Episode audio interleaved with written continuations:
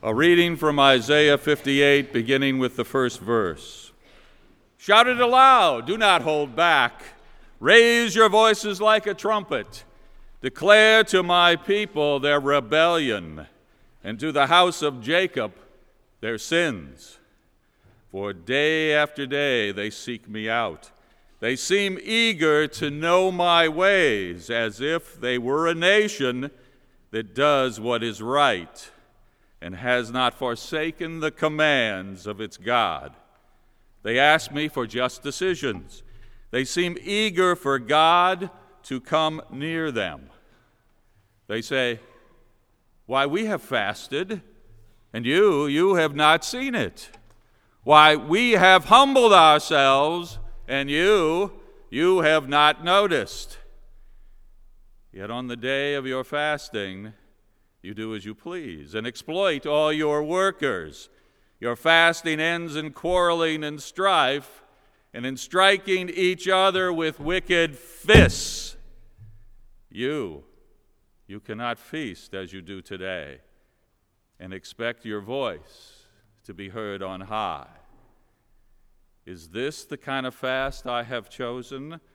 Only a day for a man to humble himself? Is it only for bowing one's head like a reed or for lying on sackcloth, sackcloth and ashes? Is that what you call a feast, a day acceptable to the Lord? Is not this the kind of fasting I have chosen? To loose the chains of injustice and unite and untie the cords of the yoke, to set the oppressed free and break every yoke? Is it not to share your food with the hungry and to provide the poor wanderer with shelter? When you see the naked, to clothe him? Is it not to turn away from your own flesh and blood? Then, and only then, your light will break forth like the dawn, and your healing will quickly appear. Then, and only then your righteousness will go before you, and the glory of the Lord will be your rear guard. And then you will call, and the Lord will answer. You will cry for help, and he will say, Here I am. If you do away with the yoke of oppression, with the pointing finger and the malicious talk, and if you spend yourselves in behalf of the hungry and satisfy the needs of the oppressed, then your light will rise in the darkness, and your night will become like the noonday. The Lord will guide you always. He will satisfy your needs in a sun scorched land, and He will strengthen your frame. You, you will be like a well watered garden, like a spring whose waters never fail. Your people will rebuild the ancient ruins and raise up the age old foundations, and you, and you, will be called repairer of broken walls, restorer of streets with dwellings. So ends the reading.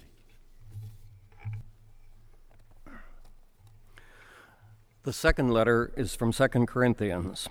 Paul's plea to a young Christian congregation at the city of Corinth in Greece, written in the first century.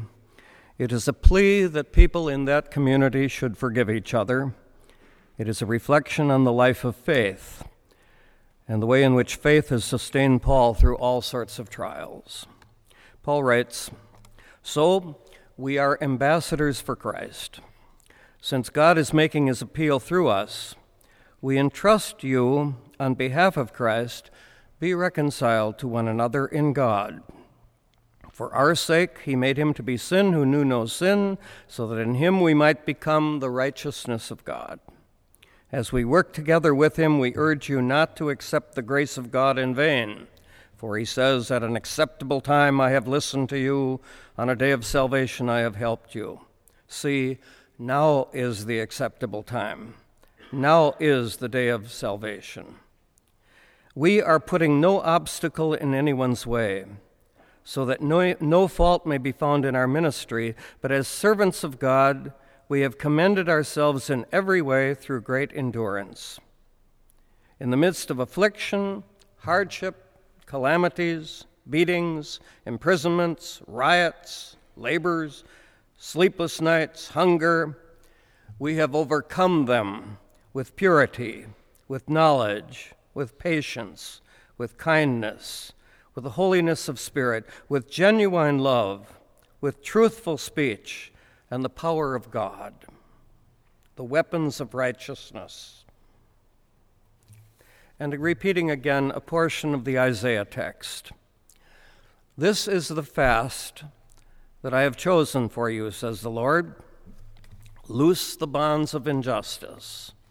Find ways to let the oppressed find freedom Share bread with the hungry. Assist the homeless poor. Assist the naked. Then your light shall shine forth like the dawn, and your healing shall spring up quickly. She always made us stand up at the front of the classroom, especially when we were getting ready for a grade school music program. We were in sixth grade. Mrs. Solberg came in for an hour, half hour, many afternoons to teach music. And the entire sixth grade class, whether we liked music or not, was forced to stand at the front of the room, and she stood out somewhere among our wood desks. She was a rather stern and serious minded woman, but she let us sing all sorts of music. Some we really liked, some we didn't. In retrospect, I have all sorts of respect for this brave woman. I'm remembering a day when, frustrated, she suddenly stopped us all and she said, You aren't standing up straight. Go to your desks, take a book, and form a line. And she paraded us around the room with books on our head especially the girls. She felt strongly about girls who don't stand up straight, especially tall girls, and they towered over us in sixth grade. and then she added, people are not create people are created to be upright creatures. You are not created to be crooked or stooped over. So all of you, for a moment, sit up straight. Show me your best posture and know that this is a fundamental theme within the vision of Isaiah. It is a vision that is preserved for us with the biblical word tzedakah, which we so often translate and hear as righteousness, but which is a word that essentially means uprightness, integrity. It is a personal word. It has to do with your inner life and the way you understand yourself, your commitment to truthfulness it is a statement about who you are as a person. There is a second word that is frequently coupled together with righteousness. In the Hebrew text of Isaiah, it is mishpat, which we translate as justice. And in contrast, in times from righteousness, this is a social word. This is a word that has something to do with the person next to you or people across the world. So, for a moment, look at a person next to you or someone across this room and think in your mind that you're going to cheat them. Okay? Look at somebody else. Like you're going to maneuver some way to trick them or use them in some way. Okay? That is not mishpat. Mishpat is when you look at the person next to you with an honest sense of compassion and concern, when your look can be trusted where your outward appearance matches what is in your heart. Mishpat is social, it involves our interac- interactions with other people in the world. And in prophetic thought, this is a tough one because what God asks of human people is rather difficult. God is not neutral concerning the rich and the poor of the world. According to the prophets, God is biased toward the poor. God sees most clearly in the world the pain and the suffering of those who are in great need. And the summons goes out to fellow human beings to respond with compassion and care. The Isaiah text that we have heard declares God does not rejoice in sackcloth and ashes, in hollow signs, even like signs on our head. Rather, God calls people to show concern for those who are hungry and needy in the world. That is the true meaning of fasting. So the vision couples uprightness and compassion, righteousness and justice.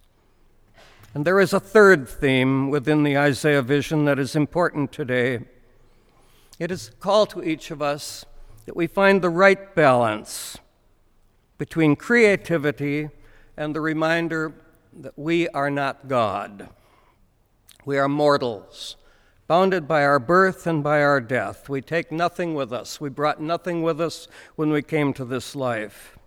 In the Genesis creation story, God molds clay from the earth to form a human and then breathes life into that clay. In Hebrew, the word is ruach, and it can mean wind or breath or spirit. And the Ruach Adonai is the spirit of life. So take a deep breath right now. Take a deep breath and know that according to Genesis, that is the fundamental gift of life the ability to breathe. Ashes to ashes, dust to dust, clay to clay. What are we but animated clay? And the question is how will we use our breath, our energy, our talents? How will you plan your future, your major, your vocation, your future work, your future life in such a way that you can bring meaningful help to those in need in our world? That is our vocation the vocation that this university proclaims. How will you use your talents to help the human family, when, even when the challenges seem so overwhelming? Both Paul and Jesus draw from the vision set forth in the Isaiah scroll.